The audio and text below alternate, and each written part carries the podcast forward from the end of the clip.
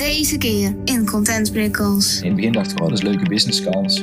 Ik zo een hobbyprojectje starten, kijken, kijken waar het schip strandt. Maar als je echt in contact staat met tientallen, honderden mensen die zeg maar afhankelijk zijn van dat die app toegankelijk is. Het voelt voor mij nou als een soort van dat, je, dat echt die missie, echt, dat apps toegankelijk worden, wil ik echt bereiken. Mijn naam is Marit en in deze podcast leg ik uit hoe jij als ondernemer en contentmaker toegankelijke content simpel kunt inzetten. Zodat iedereen begrijpt wat jij de wereld wil vertellen. Dit is Content Prikkels.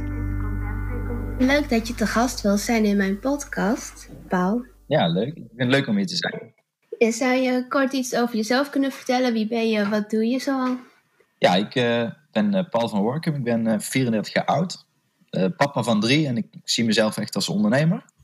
Ik vind het vooral leuk om te pionieren, nieuwe dingen te initiëren. En nou, ik bouw samen met mijn vrouw bouwen wij apps met een team in, in Oekraïne. in Oekraïne wordt er gebouwd en wij doen coördinatie. Nou, daarnaast heb ik samen met Jan Japen proberen wij wereldwijd eigenlijk apps toegankelijk te maken. En dat doen we aan de ene kant vanuit de stichting, waar we heel veel kennis delen en waar we een meldpunt hebben, waar, waar ja, gebruikers met allerlei beperkingen uh, meldingen doen van apps die, niet, die voor, hem, voor hun niet werken. En uh, samen met uh, Jan Jaap heb ik ook een bedrijf, genaamd Abra. En daar helpen ik individuele bedrijven die met, met het vinden van fouten, oplossen van fouten, en uiteindelijk ook voorkomen. We geven bijvoorbeeld veel trainingen. En is dat laatste ook vooral op apps gericht of ook breder qua websites en dergelijke? Onze voornaamste focus is apps. Want voor websites zijn er heel veel andere partijen al die uh, weten hoe, ze, hoe je een, web website toegankelijk moet bouwen. Wij doen eigenlijk ons specialiseren in apps. En uh, daar kunnen we ook echt wel het verschil maken, omdat we de richtlijn, uh, de gebruiker en uiteindelijk ook hoe je het moet oplossen. Want Jan Jaap, mijn compagnon, is daadwerkelijk ontwikkelaar. Heeft zelf apps gebouwd. Onder andere de coronamelder-apps heeft hij de laatste fouten uit mogen halen. Dat is de eerste app van de Nederlandse overheid die volledig to uh, toegankelijk is. Oh, het zijn ook wel echt grote projecten en dingen dan natuurlijk. Ja, dat, dat was wel uh, een aantal dagen per week voor een aantal maanden om ervoor te zorgen dat, dat zo'n grote app heel veel impact, heel veel gebruikers, om die, wordt zodat die helemaal toegankelijk is. Dus dat, uh, is een hele grote uitdaging. En hoe ben jij zelf voor het eerst in aanraking gekomen met toegankelijkheid? Ja, dat is wel grappig. Ik was natuurlijk apps aan het bouwen vanuit uh, eh, 5 Pro. Het bedrijf wat ik samen met mijn vrouw had. En dat betekent dat als je in, in Oekraïne werk uitbesteedt, dan kleine projecten, dat, dat werkt niet. Eh, projecten waar Nederlandse taal heel erg belangrijk is. Dat werkt, dat is, is in ieder geval moeilijker. Dus ik was eigenlijk op zoek naar iemand die wat, die wat kleinere projecten, dus een freelancer die wat kleinere projecten van ons kon overnemen. Dat was Jan Jaap. Hadden we een paar keer kennis gemaakt en hij gaf aan dat ook mensen die blind waren ook een telefoon konden gebruiken. Dat wist ik helemaal niet. Dat er ook wetgeving aankwam. We spreken hier net voor corona, 2020, begin 2020. En uh, ja, hij zei, ja, er komt allemaal wetgeving aan en overheden en bedrijven moeten dus helemaal met die toegankelijkheid aan de slag. Ik zei, nou, dat is interessant. Stuur maar wat uh, informatie door, dan ga ik er naar kijken. Ze zei, ja, maar er is helemaal geen informatie. Oké, nou, dat is, dat is gek. Er komt dus wetgeving aan, al best wel snel. Was toen anderhalf jaar weg. Maar er is nog geen informatie over beschikbaar hoe je dat nou zou kunnen vertalen naar een app. Hoe je het moet oplossen, de fouten. Uh, wat nou de hulpmiddelen zijn die mensen gebruiken. Eh, dat was allemaal nog onbekend. Dus wij zijn toen begonnen met een kennisplatform, op, toen nog op app.nl. Dat is nu uitgebouwd tot app.org. Waar we gewoon kennis gingen delen. Gewoon paar per week als hobbyproject. En zo zijn we toen begonnen. En ja, door corona, waardoor we wat meer tijd kregen in onze agenda's, omdat er wat projecten wegvielen, hadden we de tijd om dit verder uit te bouwen. En uh, van het een kwam het andere. En nu hebben we, uh, werken we met z'n tweeën fulltime. En uh, hebben we eigenlijk iedere maand wel een aantal mensen die ook voor ons, ons, ons helpen met van allerlei dingen. Dus dat is wel ja, de hele ja, mooie stappen die we hebben kunnen zetten. En daaruit is dus ook jullie stichting ontstaan, toch dan? Ja, ja dus we hebben toen uh, we zijn begonnen met die kennisdeling. we hebben uiteindelijk ook een, uh, met, met behulp van het SCDN-fonds hebben we een, een app mogen bouwen waarmee toen dachten wij nog dat mensen die blind waren, en die konden niet meer naar die trainingslocaties in COVID-tijd, dat het, dat het heel fijn zou zijn om een app te hebben waar mensen dus thuis ook die schermlezergebaren konden leren, waardoor ze digitaal beter mee konden komen. Uh, dat is nog steeds. We hebben wereldwijd nu uh, iedere maand iets van 1000 tot 1500 downloads. Uh, dus dat is best wel, best wel veel. Alleen, we merken ook dat het voor professionals heel erg interessant is om in, in aanraking te komen met de schermlezer. Omdat ze die toch nodig hebben om, om apps te testen. Want zonder die schermlezer kun je nooit volledig toegankelijk zijn. Als je niet weet hoe die, hoe die werkt, kun je niet volledig testen. daarom is het heel erg belangrijk dat professionals dat weten. En die company hè, van de gebruiker helpen en in dit geval ook de professional dan bewust maken van en kennis delen over die schermlezer. Op die, we, hebben gekozen om op die manier te gaan ondernemen. En dat hebben we in de stichting gedaan. Dat heeft ons ook heel veel gebracht. Want we nu bijvoorbeeld het kennisplatform samen hebben kunnen doen met Q42. Hebben we uiteindelijk daar ja, platform kunnen bouwen wat ja, vele malen meer kan en beter is dan als we dat zo zeggen, uh, ja, zonder die samenwerking hadden kunnen doen. Er zijn natuurlijk heel veel ondernemers en contentmakers die deze podcast luisteren. En die willen misschien ook wel weten hoe die schermlezers werken. Dus uh, zou je de site nog even kunnen noemen zodat ze hem kunnen vinden? Dat is heel makkelijk. Dat is screenreader.app. Dat is de URL om naar de webpagina te gaan. Maar als je op uh, screenreader uh, ook in de, in de stores gaat zoeken, dan moet je een, een, roze, een roze icoontje met een, een krabbeltje uh, zoeken. Oké, dan kunnen mensen die dit luisteren ook ermee aan de slag. Want ik krijg zelf ook regelmatig vraag als ik vertel over toegankelijkheid. Hé, maar hoe kan ik erachter komen hoe dat werkt? Dus dan kunnen ze het zelf ook eens horen en zien. En vanuit jullie bedrijf, dan helpen jullie echt betaald andere bedrijven? Ja, dat doen we door onderzoek te doen, dus echt fouten te vinden. En dat doen we vanuit een soort van de richtlijn, een soort van professionele bril, maar ook vanuit de gebruiker. Dat, dat een gebruiker die ergens tegenaan loopt en iets niet kan, of iets niet snapt, of dan is het altijd, vind ik dat hij altijd gelijk heeft. Dan had de ontwikkelaar, die kan dan, had, had het beter kunnen doen. Um, maar echt vanuit de wetgeving is het gewoon belangrijk dat, dat je als ontwikkelaar dat je die richtlijn uh, volgt. En uh, daar helpen wij bij testen, waardoor ontwikkelaar snel weet wat de fouten zijn en, en, uiteindelijk het ook kan oplossen. Om, om het op te lossen heeft hij kennis nodig. Nou, daarom geven we trainingen. Als je naar academy.abra.nl gaat, kun je eigenlijk gratis, uh, onze gratis kick-off training volgen. het is helemaal in het Engels, maar dan heb je in een half uur weet je eigenlijk de basis van toegankelijkheid. Want de toegankelijkheid heeft te maken aan de ene kant met, met iemand heeft een beperking, hè, is bijvoorbeeld is blind. Die gebruikt daarvoor een hulpmiddel. Als je blind bent, dan kun je het natuurlijk niet zien. Dat is logisch. Maar dan op het scherm staan visueel staan allemaal dingen. Nou, die moeten voorgelezen worden door de schermlezer.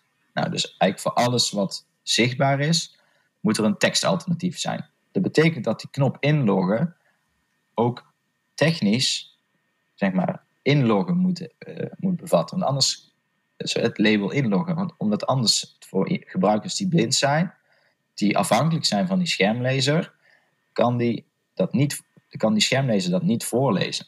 Nou, dat is eigenlijk wat we doen. Dus dat de richtlijn zegt, een element moet een naam hebben. Inloggen, de naam is in dit geval inloggen. Daarmee kan de schermlezer, het hulpmiddel, kan dat dan voorlezen voor iemand die blind is. En dat is eigenlijk wat we in die, in die basistraining uh, delen zodat je, die richtlijn is heel complex. Maar in de basis gaat het om dat je kunt waarnemen, kunt bedienen en kunt begrijpen. En dat zijn eigenlijk die, de, de drie principes. Dat is nog één principe, robuust. Dat het eigenlijk goed werkt met alle hulpmiddelen. En, maar in de basis, als, als je dus kunt bedenken dat iemand die blind is, die, die ziet niet. Dus die moet op een andere manier waarnemen. Iemand die doof is, die hoort niet. Dus die moet ja, ondertiteling hebben. Dat is het tekstalternatief van de audio. Nou, dat is een beetje waar, uh, waar wij bij helpen. Om daar bewustwording te creëren bij ontwikkelaars. en designers en, en ook andere rollen. Uh, en daarmee met dat bewustzijn en met de kennis uiteindelijk op, ons platform, met allemaal oplossingen, die koppeling zorgt ervoor dat je eigenlijk vanuit fout heel snel naar oplossing kunt komen. En dat het daarmee wat makkelijker wordt om toegankelijke apps te bouwen. En als het makkelijker wordt, gaan meer mensen dat doen. En dan hebben we meer toegankelijke apps. En dat zijn we continu met allerlei projecten aan het proberen voor elkaar te krijgen.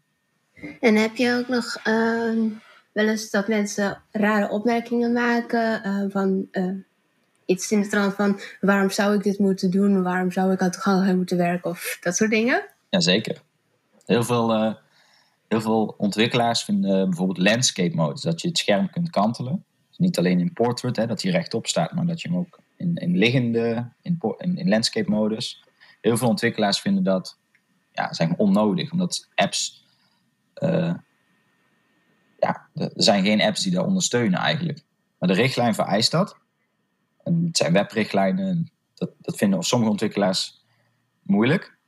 Alleen, ja, ik ga dan altijd uit vanuit, vanuit mijn ervaring. Ik, ik heb met dat meldpunt heb ik een, uh, een paar honderd meldingen van mensen met uh, allerlei beperkingen zijn er binnengekomen. En ik heb die opgevolgd richting de bedrijven. Maar dat is ook een beetje waarom eh, de drijfveer, zeg maar. In het begin dacht ik, oh, dat is een leuke businesskans. Zullen we een hobbyprojectje starten? Kijken, kijken we waar het schip strandt. Maar als je echt in contact staat met, met, met uh, ja, zeg maar tientallen, honderden uh, mensen met, die zeg maar afhankelijk zijn van dat die app toegankelijk is.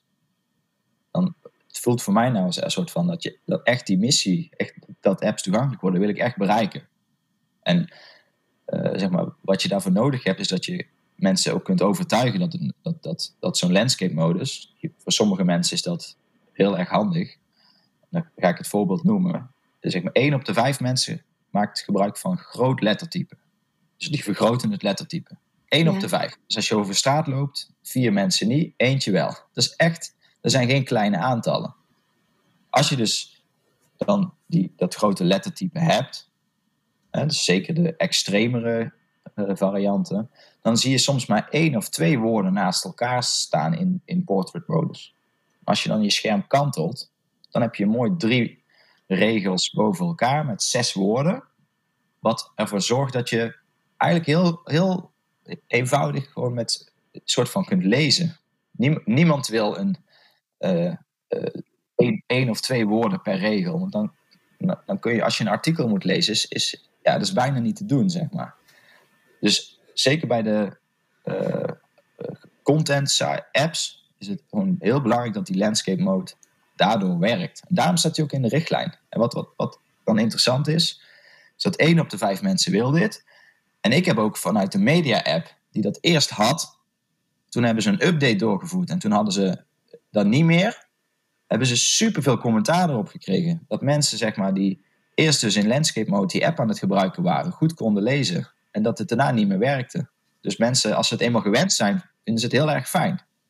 Dit is precies vanuit data, vanuit kennis, dat je echt in contact met die gebruiker staat. Dat is belangrijk om iemand uh, te kunnen overtuigen dat het ja, daadwerkelijk belangrijk is. En dan vind ik ook wel weer interessant dat je vanuit de richtlijn is het een vereiste. Oké. Uh, uh, vanuit de data is het 20% die groot lettertype gebruik maakt. Maar vanuit de gebruiker hebben we ook de case dat we daadwerkelijk dat er commentaar werd geleverd op een app die dat dus niet meer had. Dus, ja. dus dan, dan is het cirkeltje rond. En dan zegt die ontwikkelaar, oh, oké, okay, ik ga het wel doen.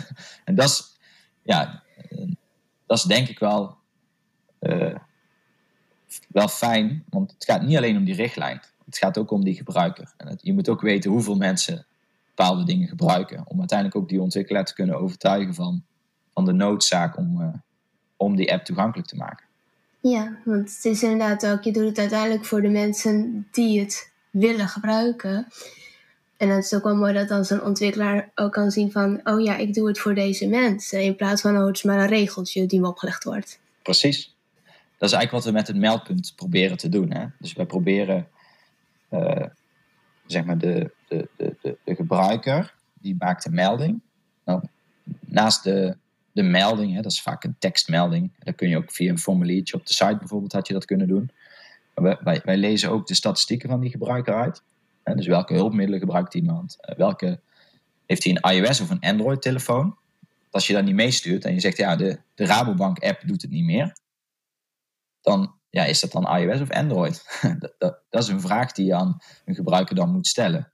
En dan heeft hij, die, eh, dan heeft hij dat beantwoord en dan zeg ik, ja, oké, okay, je geeft aan dat, uh, dat uh, jouw schermlezer het niet doet. Maar wat is dan de schermlezer? Een ontwikkelaar die weet dat niet.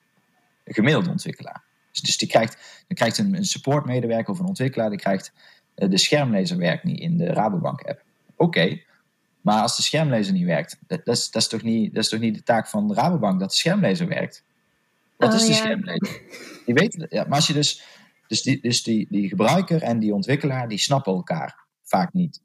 En, en dat is wat wij proberen te bereiken, is dat met, met een goede melding, met goede uh, data, dus echt die informatie over, over de hulpmiddelen, over de instellingen van uh, iemands hardware, software, versies, maar ook dat een gebruiker een video, een schermopname maakt van het probleem.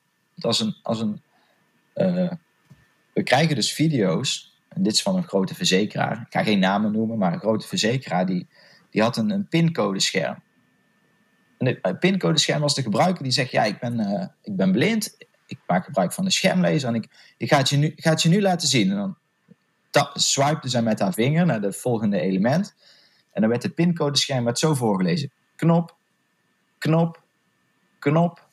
En zij zegt, ja, ik weet niet wat er onder die knop zit. Of het een 1 is, of een 2, of een 3. En dus hoe ik mijn pincode moet invoeren. Uiteindelijk ben ik met die verzekeraar in contact gekomen. En ze zei, oh, dat was twee minuten om op te lossen. Ik zeg, ja, super. Dan kan die gebruiker wel die pincode invoeren. En toen uiteindelijk hebben ze ook de rest van de app alle labeltjes toegevoegd. Waardoor die gebruiker veel makkelijker die app kon, of eigenlijk wel die app kon gebruiken dat vind ik echt altijd mooi om te zien. Ja, dat vind ik zelf ook altijd heel belangrijk, dat je ziet waarvoor je iets doet. Um, zo maak ik zelf andere ondernemers vaak bewust van, hé, hey, ik wil ook jouw diensten of producten kunnen afnemen. Dus zorg dat je dan ook je content toegankelijk houdt, zodat ik weet waarover het gaat. En dan zien ze ook, oh ja, wacht, er is ook een slechtziende ondernemer die in mijn doelgroep zou kunnen vallen. Dan weten ze ook weer, oh ja, ik doe het ook voor deze mensen. De statistieken laten zien dat bijna 50% van de mensen een toegankelijkheidsinstelling gebruikt op de mobiele telefoon. Ja. En zo, zo kun je je telefoon heel persoonlijk instellen met de letters groter of vette tekst of uh, de dark modus tegenwoordig ook overal. Dus iedereen gebruikt wel iets om het aangenamer te maken voor zichzelf. Ja, en dan, dan heb je natuurlijk dat, dat er zijn 50% maakt gebruik van, de, van deze instellingen bijvoorbeeld bij dark mode. Dan heb je dat één op de vier mensen heeft dat aanstaan. Die willen dat graag. En dan voor sommige mensen is het gewoon een soort van nice to have. Ja, ik vind het niet fijn dat witte licht. En als, als, als dat witte licht er wel is, dan kunnen zij gewoon prima dingen doen. Maar als je dus visueel beperkt bent en je kunt nog wel iets zien, dan is uh, uit ervaring blijkt dat als je op donkere achtergrond witte letters hebt, dat ze dat beter kunnen waarnemen, beter kunnen lezen dan zwarte letters op met een hele felle, veel, veel licht. Uh, dus, dus dark mode zorgt ervoor dat meer mensen uh, goed kunnen meedoen. Dat is, dat is, dat is één. Maar als ik, als ik nou mijn hoofd stoot en ik heb een hersenschudding, dan kan ik met die dark mode waarschijnlijk veel, zonder klacht, veel langer zonder klachten mijn telefoon gebruiken dan met de, uh, lichte modus. Want dan heb ik. Ja, dan, dus, dus daar zit een, een, een, een ding in. Dus dat je altijd voor bepaalde mensen, die hebben dus een soort van permanente beperkingen. Daarvoor is het essentieel dat bepaalde dingen werken, altijd. Voor sommige mensen is het een soort van nice to have en dan wordt het wel beter van dat ze die keuze hebben. Maar iedereen kan ook tijdelijk beperkt zijn door in de zon te lopen of s'avonds op de bank eh, geen audio te kunnen afspelen zonder iemand te storen. Dan is ondertiteling ook wenselijk. Ja. Dus je hebt eigenlijk op heel veel plekken dat je of tijdelijk beperkt bent of dat je gewoon een hersenschudding hebt en dat je zegt, hm, zo, ik kan, ik kan nou met dat felle licht kan ik nou mijn, mijn telefoon niet gebruiken. Die dark mode is echt gewoon nu essentieel voor mij om mee te kunnen blijven doen. En dat is, het, gaat, het raakt veel meer mensen dan uh, ja, 50%, bijna 50% van de mensen. dus het is niet dat het, dat het een kleine doelgroep is.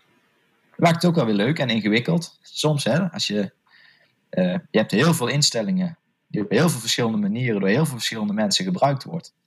En het liefst wil je dat alles werkt. Daarom is die richtlijn ook zo uitgebreid.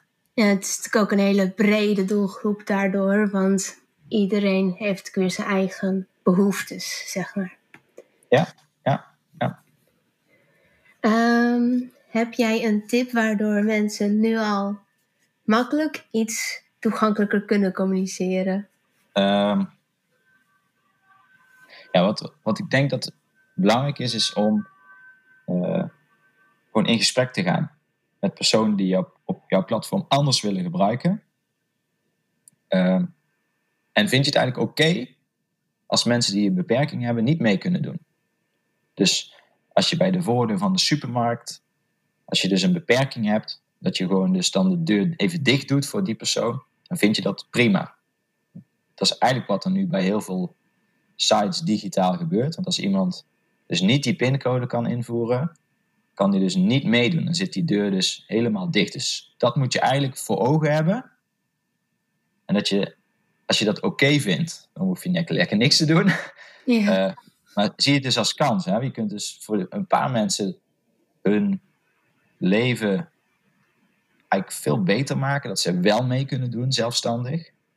En voor een hele grote doelgroep is een soort van gebruikerservaring. Of, of, of, dan zorg je ervoor dat, dat ze beter gebruik kunnen maken van jouw diensten. En dat is wel interessant. Ik noemde net supermarkt en dat de deur dicht was. Kijk, er is dus enorme concurrentie van al die supermarkten.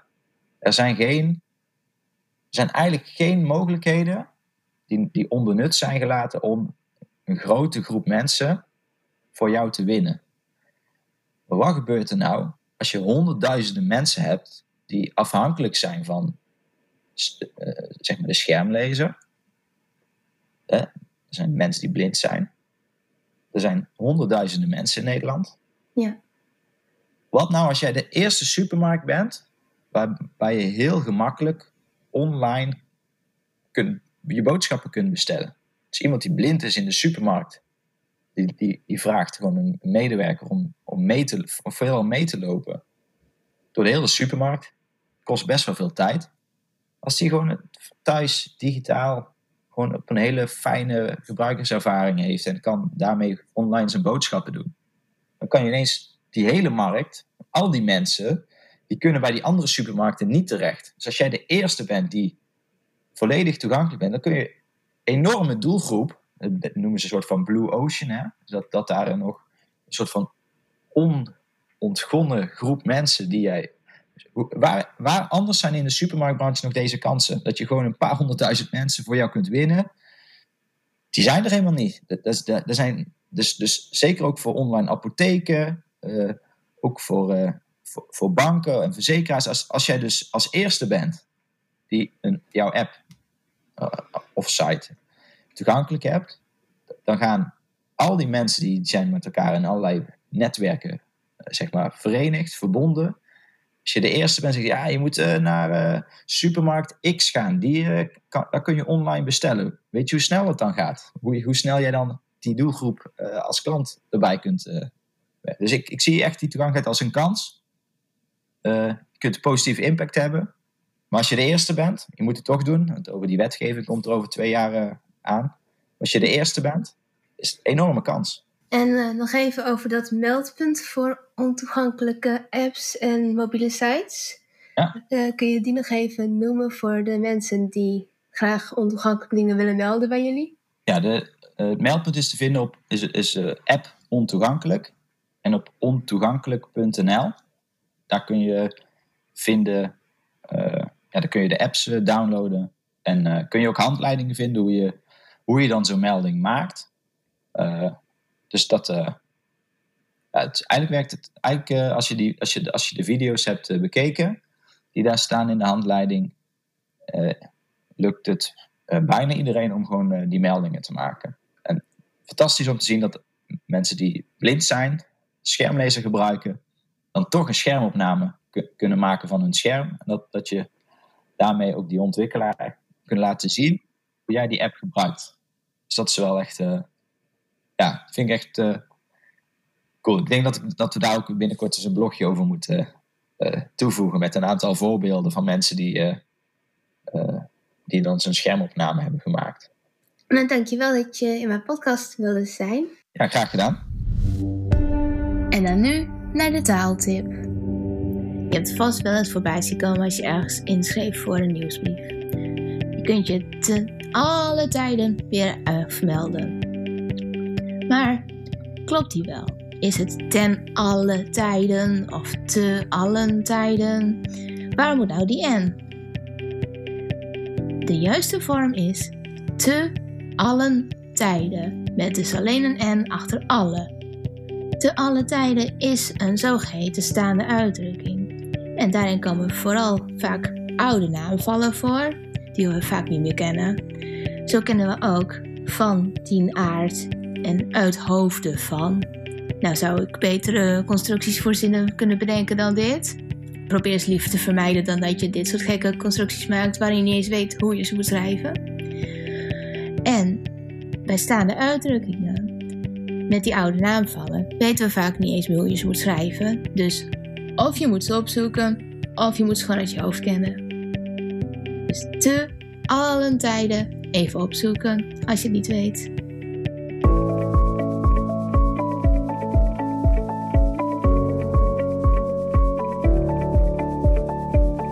Voor het luisteren naar Content Prikkels.